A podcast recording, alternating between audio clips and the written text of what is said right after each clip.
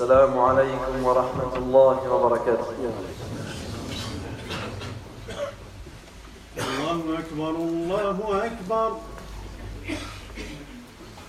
الله أكبر الله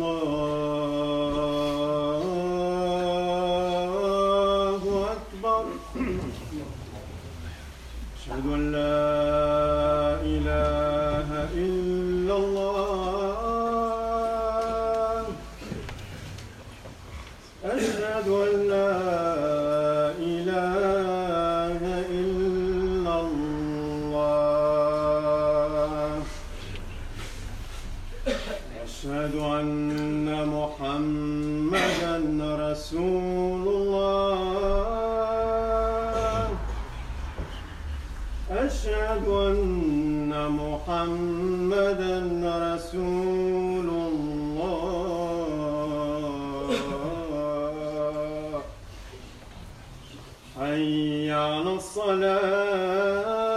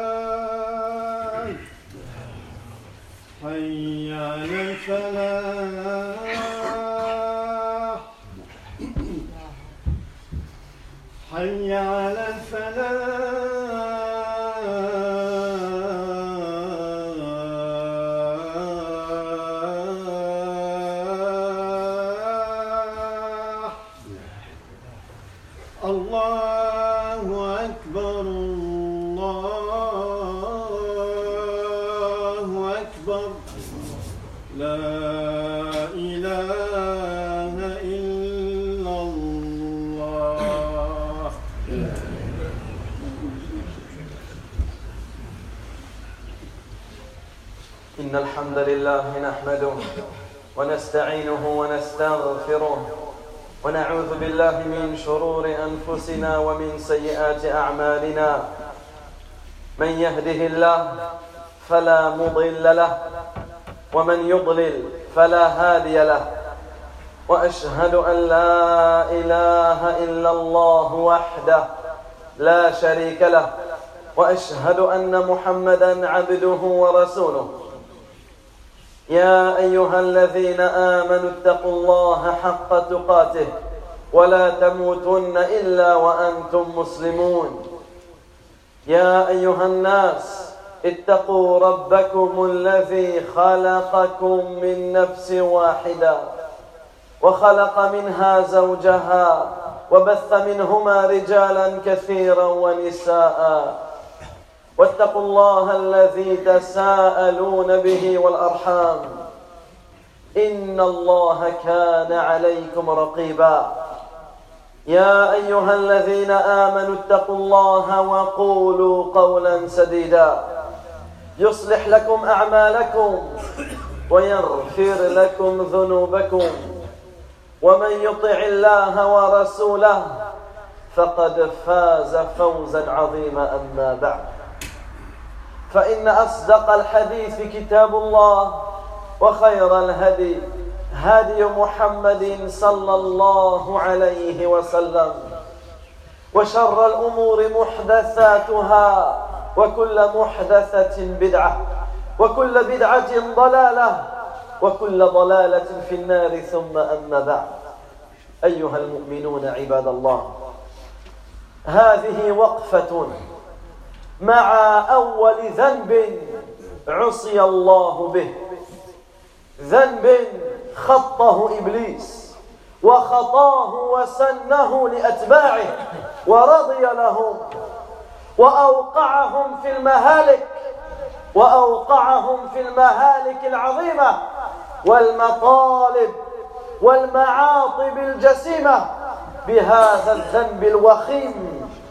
ألا وهو عباد الله الكبر. فما أشنعه من ذنب وما أعظمه من معصية فيجب على على عبد الله المؤمن أن يكون على حذر شديد من هذا الذنب الوخيم.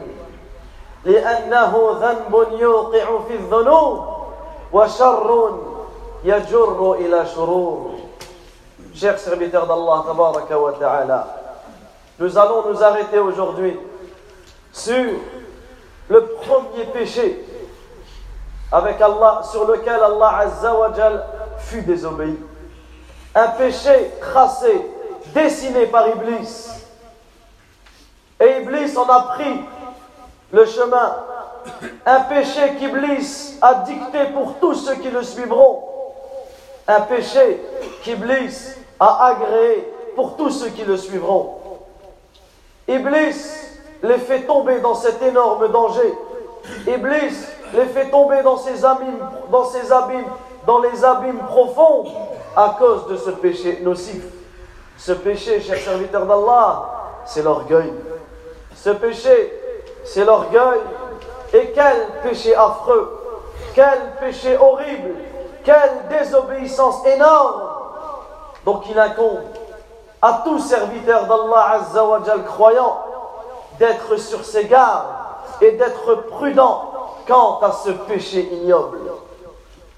أيها المؤمنون وهذا الذنب الوخيم هو سنة سنها إبليس وبدأ بنفسه وجد واجتهد في إيقاع الناس فيها قال الله تبارك وتعالى وإذ قلنا للملائكة اسجدوا لآدم فسجدوا إلا إبليس أبى واستكبر أبى واستكبر وكان من الكافرين وقال الله تبارك وتعالى ولقد خلقناكم ثم صورناكم ثم قلنا للملائكة اسجدوا لآدم فسجدوا إلا إبليس لم يكن من الساجدين. قال ما منعك ألا تسجد إذ ألا تسجد إذ أمرتك؟ قال أنا خير منه. خلقتني من نار وخلقته من طين. قال فاهبط منها. فما يكون لك أن يتكبر. فما يكون لك أن تتكبر فيها. فاخرج إنك من الصاغرين. قال أنظرني إلى يوم يبعثون. قال إنك من المنذرين. قال فبما أغويتني لأقعدن لهم صراطك المستقيم. ثم لآتينهم من بين أيديهم ومن خلفهم وعن أيمانهم وعن شمائلهم. ولا تجد أكثرهم شاكرين. قال قال اخرج منها مذموما مدحورا. لمن تبعك منهم لأملأن جهنم منكم أجمعين. الآيات.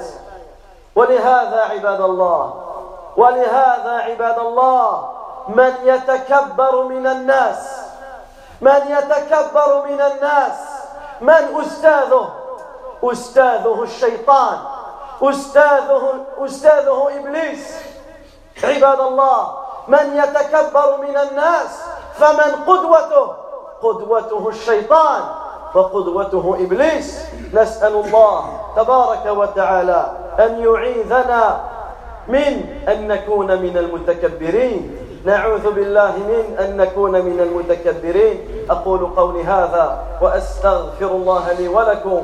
ولسائر المؤمنين من كل ذنب إنه ولي ذلك والقادر عليه.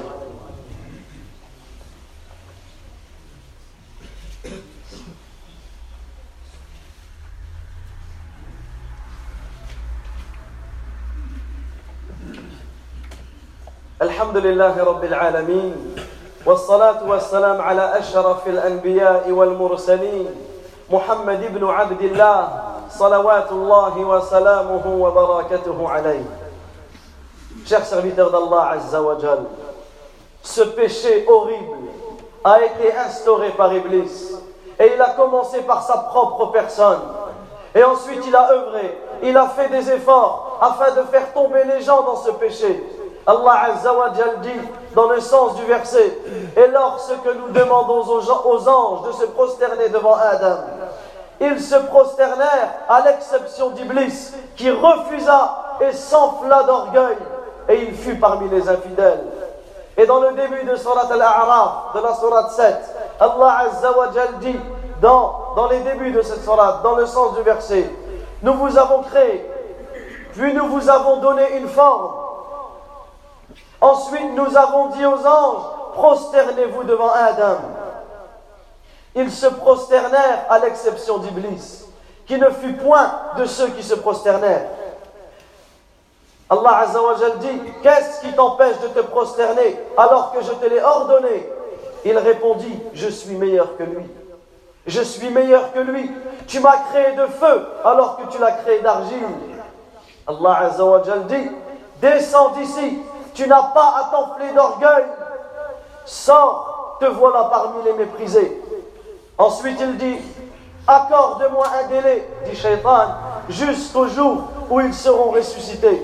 Allah Azzawajal dit Tu es de ceux à qui le délai est accordé. Puisque tu m'as mis en erreur, dit Shaitan, je m'assoirai pour eux sur ton droit chemin. Puis je les assaillerai de devant, de derrière, de leur droite et de leur gauche. Et pour la plupart, tu ne les trouveras pas reconnaissants. Sors de là, dit Allah Azzawajal, banni et rejeté. Quiconque te suit parmi eux, de vous tous, j'emplirai l'enfer. Voilà les versets qu'Allah Azzawajal a cités dans le Coran. C'est pour cela, chers serviteurs d'Allah, que celui qui s'enfle d'orgueil, que celui qui est orgueilleux parmi les hommes, qu'il sache que son maître est le shaitan, qu'il sache que son professeur est le shaitan, qu'il sache que son exemple est le shaitan, et qu'il sache que son modèle est le shaitan.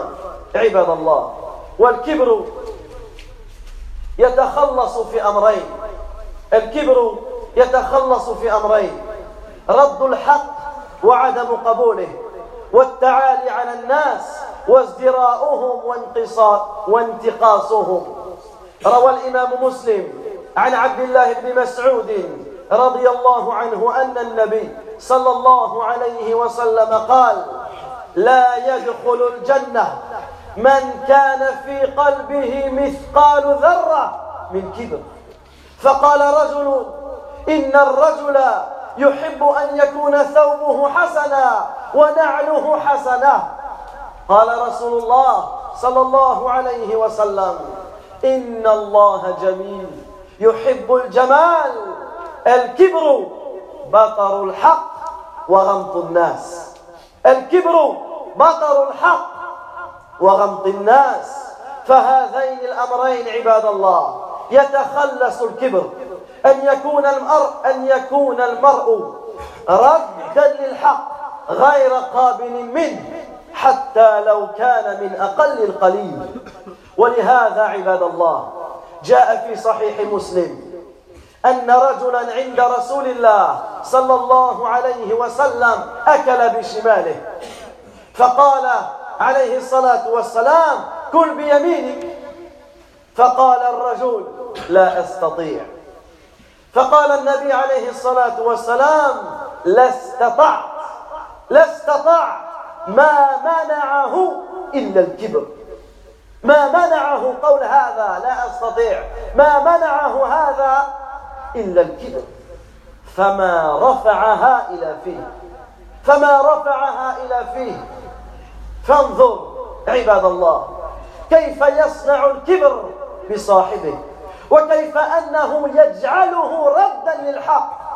ولهذا فكم من أمور وآثام وذنوب تولدت عن الكبر بل لم يقع فيها صاحبها إلا بسبب ما قام في قلبه من كبر اعاذنا الله واياكم Chers serviteurs d'Allah Azza wa Jal, sachez que l'orgueil se résume en deux points.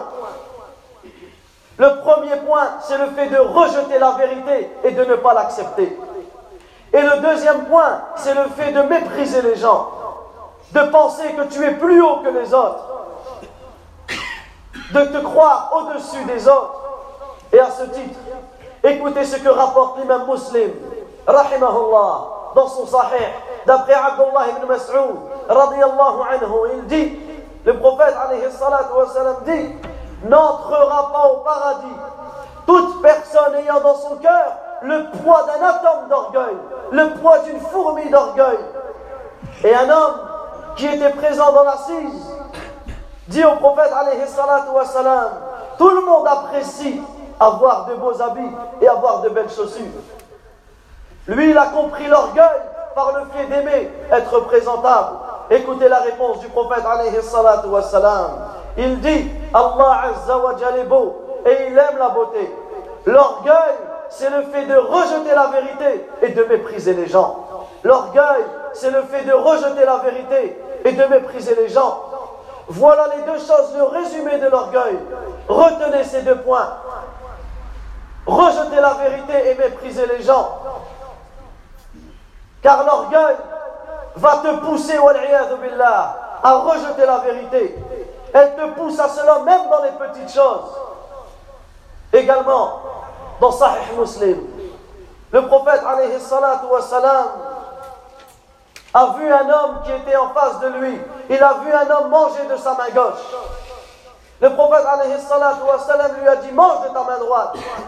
Et l'homme, il a répondu avec orgueil Je n'arrive pas, je ne peux pas. Et le prophète alayhi salatu wassalam, de lui répondre À partir de maintenant, tu n'arriveras plus. Et ensuite, il dit alayhi salatu wassalam Rien ne l'a empêché de dire cette parole parce qu'il peut manger avec la main droite. Rien ne l'a empêché de dire cette parole à part l'orgueil. Et il n'a plus jamais réussi à lever sa main à lever sa main vers sa bouche. Regardez, chers serviteurs d'Allah Azzawajal, comment l'orgueil pousse les gens à rejeter la vérité. Comment l'orgueil pousse les gens à rejeter le haq.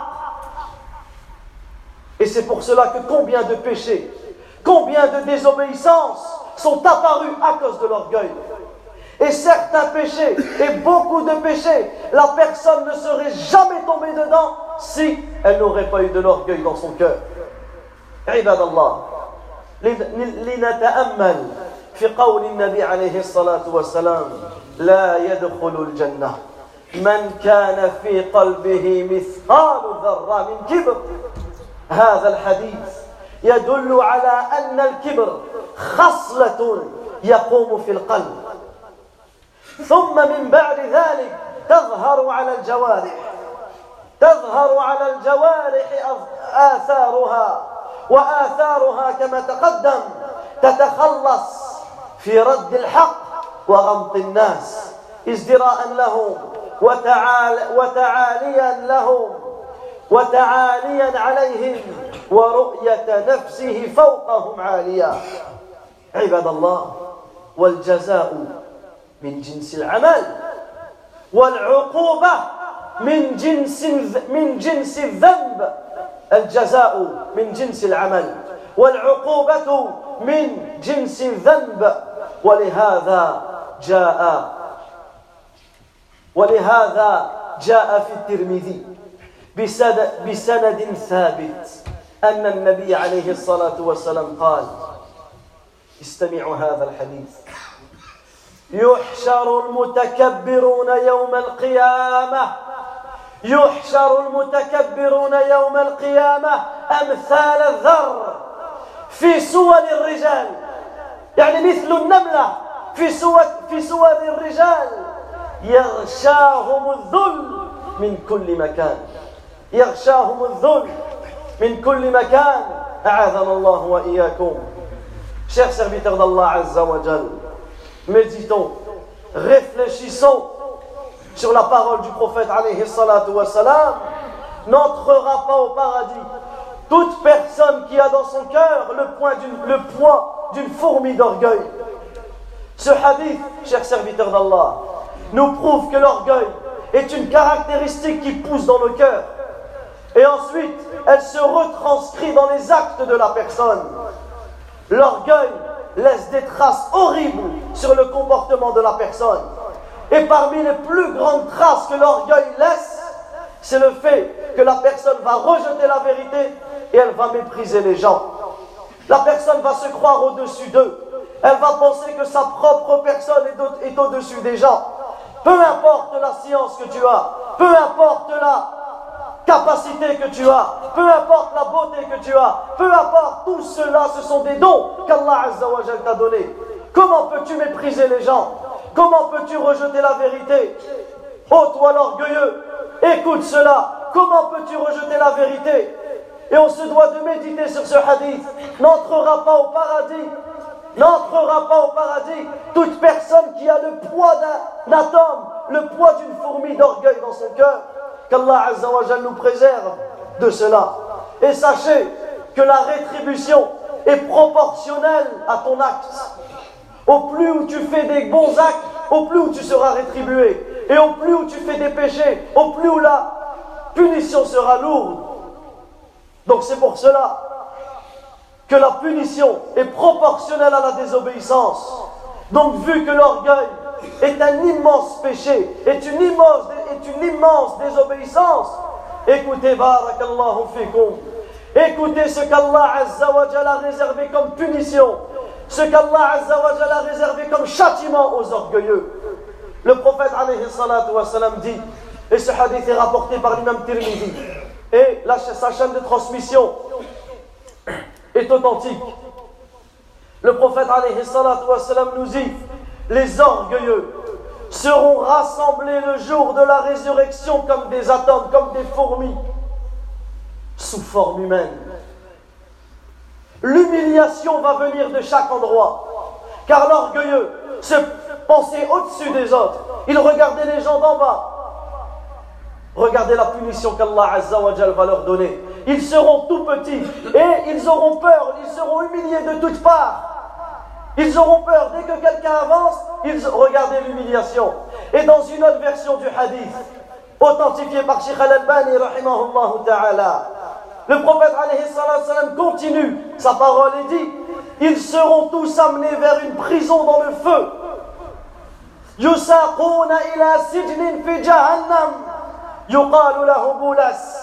Ils seront amenés vers une prison dans le feu, une prison dans l'enfer, que l'on appelle Boulas. Elle se ils seront submergés par le feu ardent et ils seront abreuvés. Leur boisson sera ce qui coule des gens de l'enfer, une boue de khabal. Qu'Allah Azza wa nous préserve de cela. Chers serviteurs d'Allah, عباد الله ويعين المسلم على الخلاص من الكبر إعانة تامة أمران عظيمان فأما الأول فهو أن يعرف ربه تبارك وتعالى بعظمته وجلاله وعز وكبريائه سبحان ذي الجبروت والملكوت والكبرياء والعظمة. ولهذا جاء في الحديث في صحيح مسلم عن نبينا عليه الصلاة والسلام قال الله تبارك وتعالى الكبرياء ردائي والعظمة إزاري فمن نازعني واحدا منهما قذفته في النار. وأما الثاني عباد الله فأن يعرف الإنسان نفسه أن يعرف الإنسان قيمته وكيف نشأ وما هي أطوار نفسه وكيف أنه عبد ذليل ومخلوق ضعيف. فينظر كيف أنه كان من قبل لم يكن شيئا مذكورا. ثم خلق من تراب من طين لازم ثم من نطفة من ماء مهين ثم كان علقة. ثم مضغة ثم تطور في هذا الخلق إلى أن أصبح سميعا بصيرا. ذا عقل يتحرك ويتكلم وكل ذلك بمن الله تبارك وتعالى ومده. وإلى هذا المعنى الإشارة في قول الله تعالى قتل الإنسان ما أكفره من أي شيء خلقه من نطفة خلقه فقدره. ثم السبيل يسره ثم أماته فأقبره ثم إذا شاء أنشره. الآيات عباد الله لنتعوذ بالله من الكبر ولنجاهد أنفسنا على السلامة منه والحذر من من الوقوع فيه. فإن عواقبه على صاحبه في دنياه وأخراه وخيمة جدا Chers serviteurs d'Allah, sachez que deux choses. Deux choses vont aider le serviteur d'une aide totale à se préserver contre l'orgueil. La première des choses, c'est le fait de connaître Allah, le fait de connaître son Seigneur, connaître sa grandeur, connaître son immensité, connaître ses, noms les plus beaux, connaître ses attributs les plus parfaits, connaître sa puissance, sa perfection. C'est pour cela qu'Allah Azza wa dit dans le hadith Qudsi, le prophète nous informe qu'Allah Azza wa dit La fierté est mon pagne, l'orgueil est mon manteau. Quiconque me les dispute, je le jeterai dans l'enfer, je le châtirai. Car la fierté et l'orgueil absolu sont, spécifiques à Allah Azza wa donc la première des choses, c'est que la personne connaisse son Seigneur. Et si la personne connaisse Allah Azza wa à sa juste valeur, il va réussir à se préserver de l'orgueil. Et la deuxième des choses qui va aider la personne à se préserver de l'orgueil, c'est de se connaître soi-même, c'est de, connaître sa propre personne, de savoir comment tu as été créé, comment tu es venu sur terre, Comment tu es soumis à ton Seigneur. Il verra qu'au début, il n'était même pas une chose mentionnable. Il y a quelques années, quelques décennies, tu n'étais même pas quelque chose qu'on prononçait. Personne ne savait que tu allais exister, à part Allah wa ta'ala.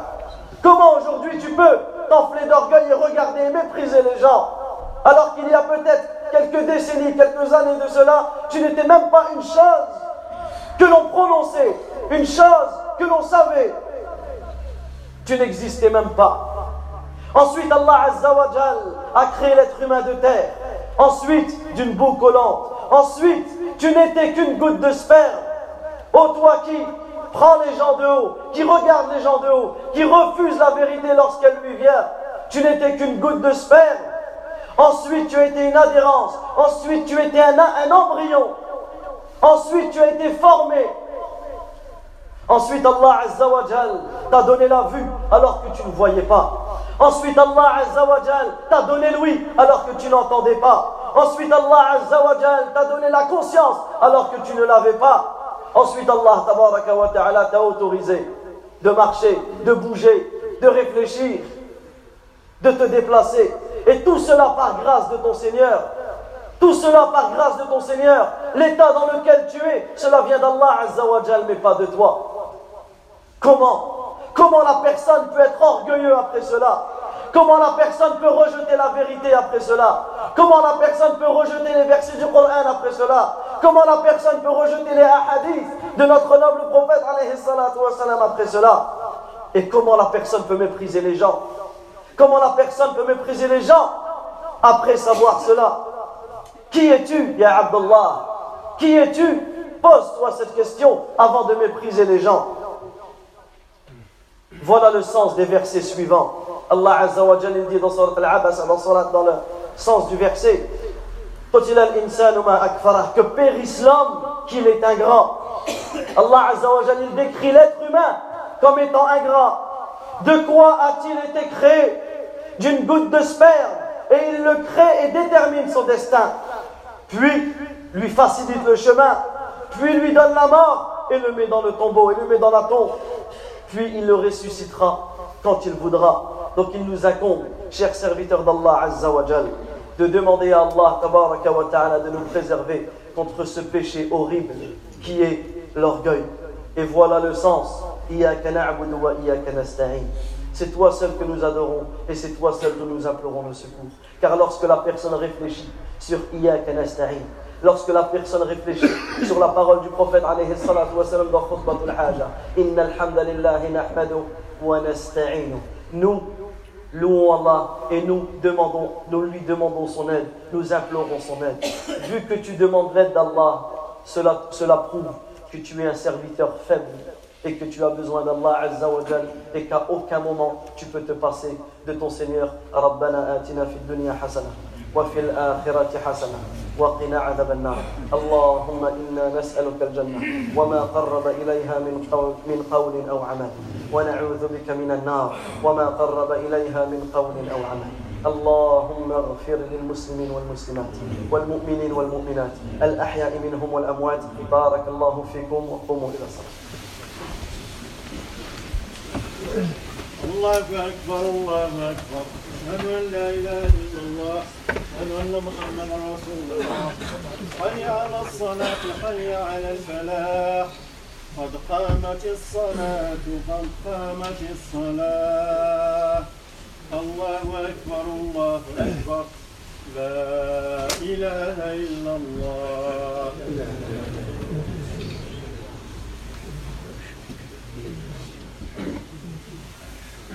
استووا استقيموا اعتدلوا لا تختلفوا. صووا الصفوف.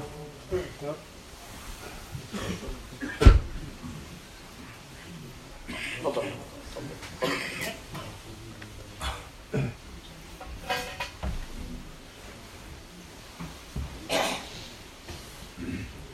يعتدلوا Il y a encore de la place au fond. Barakallahu fikoum. Amli'u makan fikoum. Ceux qui sont dans le couloir, rentrez au fond.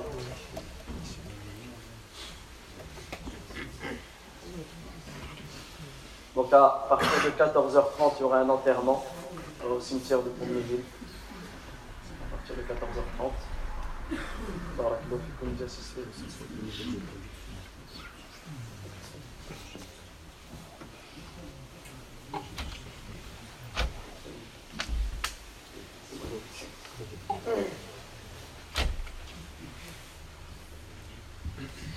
الله أكبر.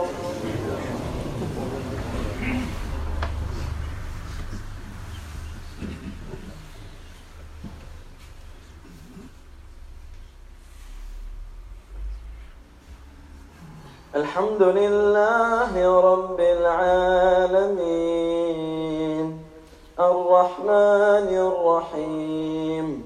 مالك يوم الدين. إياك نعبد وإياك نستعين. اهدنا الصراط المستقيم.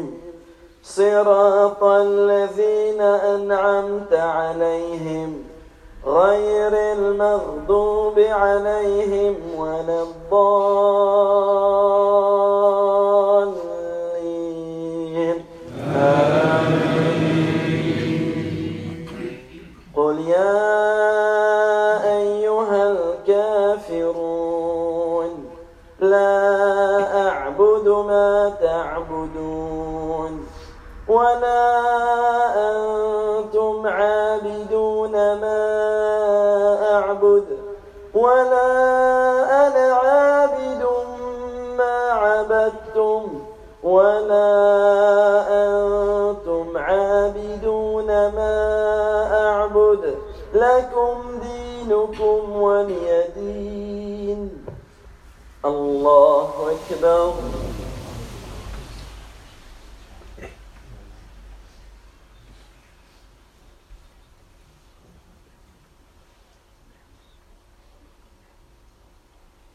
سمع الله لمن حمده.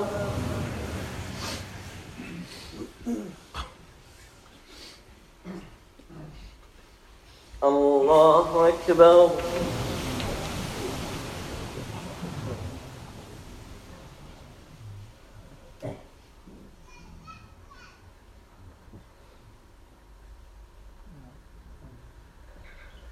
الله أكبر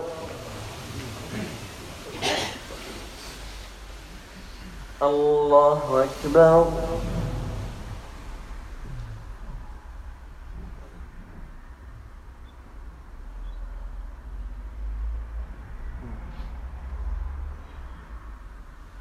الله أكبر.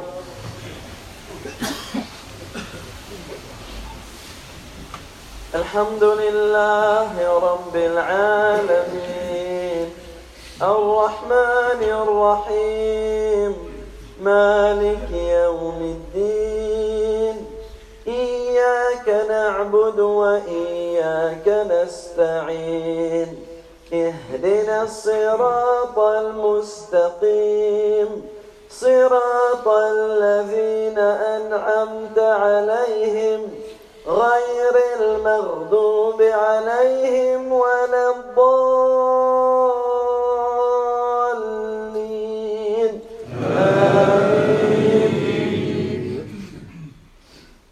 هو الله أحد الله الصمد لم يلد ولم يولد ولم يكن له كفوا أحد. الله أكبر.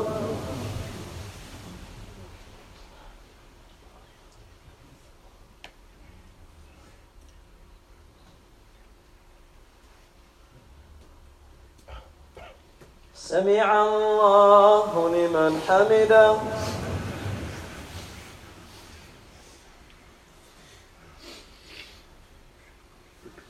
الله أكبر.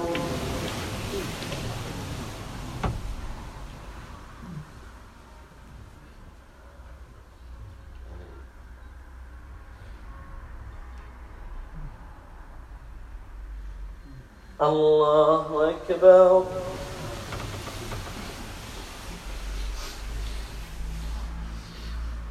Allahu Akbar.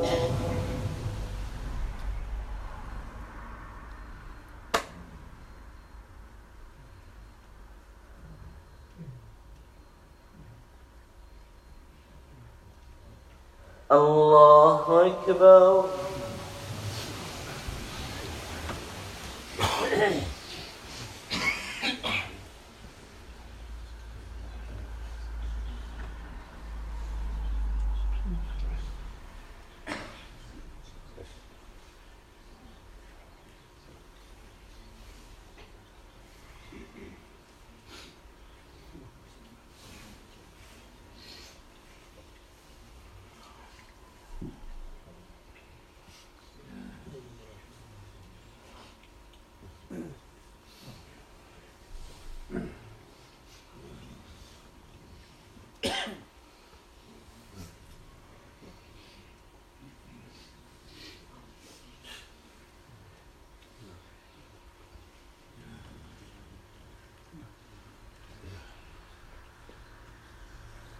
السلام عليكم ورحمة الله.